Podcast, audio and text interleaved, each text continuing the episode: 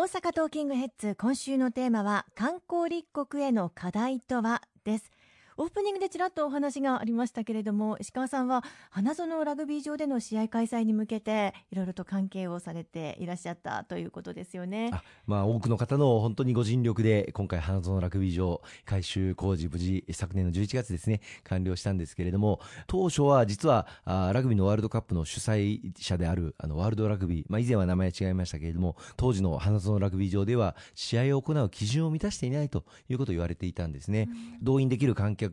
席数も十分ではなかったり、あるいは夜の試合、ナイターを行うための照明も十分ではない、あるいはバックスタンドのスクリーン、あの大きなテレビジョンも整っていない、あるいは耐震化も十分になされていない、等々ですね、ワールドラグビーが定めているラグビーのワールドカップの試合を行う会場基準というのがあるんですが、これを満たしていなかったんです。で、それを満たすためには大幅に花園ラグビー場を改修をしなければいけない。で、そのためには大変なま予算措置が必要になる中で、東大阪市さん、また大阪府さん、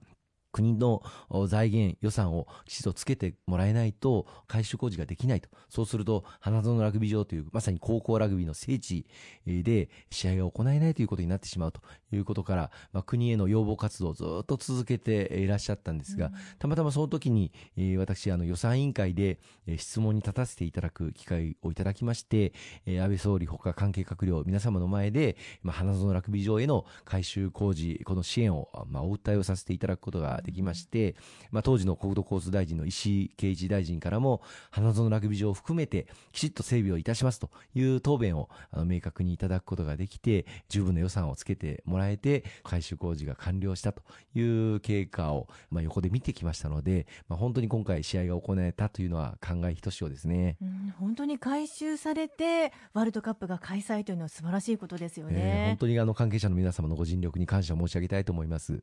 ちなみに日本政府観光局が発表しました2019年1月から6月の訪日外国人客数は前年の同期と比べて4.6%増えまして1663万3600人となっていて半期として過去最高を記録しました。今年も昨年を超える訪日外国人数になりそうだということですよねそうですね。あのもうすでに8月までの統計も出てまして8月の時点で2200万超える訪日外国人数に到達していますので、政府としての目標は来年2020年に4000万人というのを目指しておりますから、まあ、今年のラグビーのワールドカップがこの9月、10月行われて、また増えるでしょうし、うんはい、また来年東京オリンピック・パラリンピックで、またさらに多くの方がいらっしゃることが想定されますので、その目標4000万人突破するんじゃないかなというふうに期待をしておりますけれども、しっかり後押しをしていきたいですね。日本への訪日外国人数が増えだしたのはいつ頃からなんでしょうか？さまざまな見方があるかと思いますけれども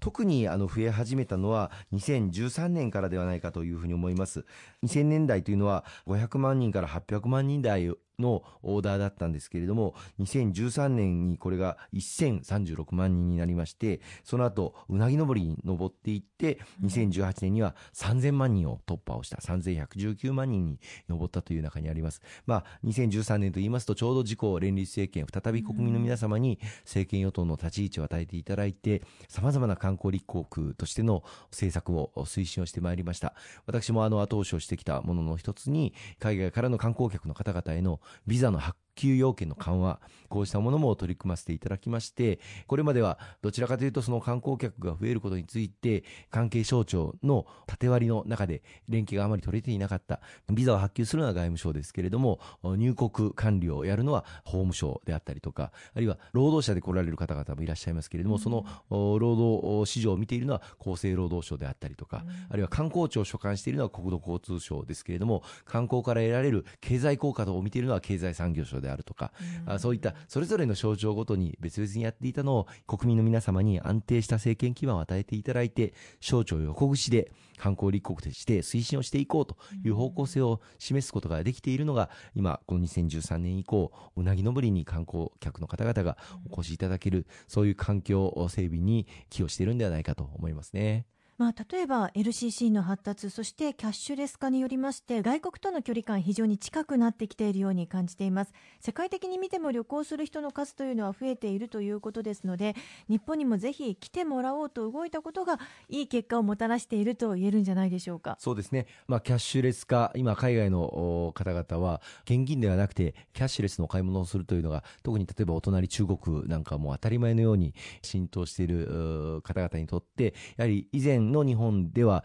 買い物がしにくい、わざわざ銀行で日本円に両替をして、現金で買い物しなければならない。そして余った小銭は、残念ながらまあお土産としてコインを持って帰るということは非常にもったいないという意識もあるかもしれません。まあ、こうしたことを変えていくためにもキャッシュレス化、今後一層進めていく必要があるかというふうに思っていますし、また特にこれまで取り組んできたこととしては、Wi-Fi の環境整備というものも力強く進めてきました。まあ、残念ながら日本は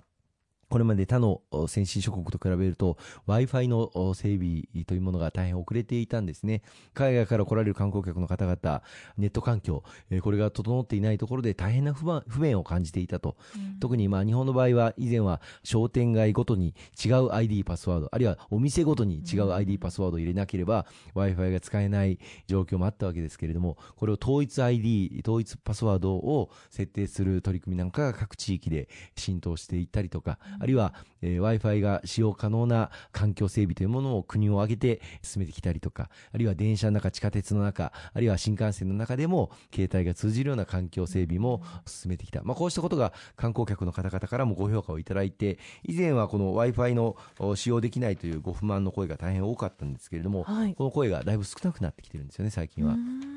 石川さんあの密かに円安に動いたということは大きな影響あったんでしょうか？それもあると思います。一時期、まあ、リーマンショック前後の頃は1ドル70円台80円台の時期もありました、まあ、この時代あの日本の輸出産業にとっても海外への輸出に大変な苦労をあの感じてもう悲鳴を上げておられたということから、まあ、脱却できたということもありますし、えー、円安に今なったことによって海外から日本を旅行するお得感というのが大変広がっていて、まあ、日本本はそもそも先進諸国と比べると物価は安いという状況なんですけれども、これを一層あの確認をしていただく。日本に来られる外国人の方々、本当に日本は安く食事も、そして宿泊もできるという声は大変多いみたいですね。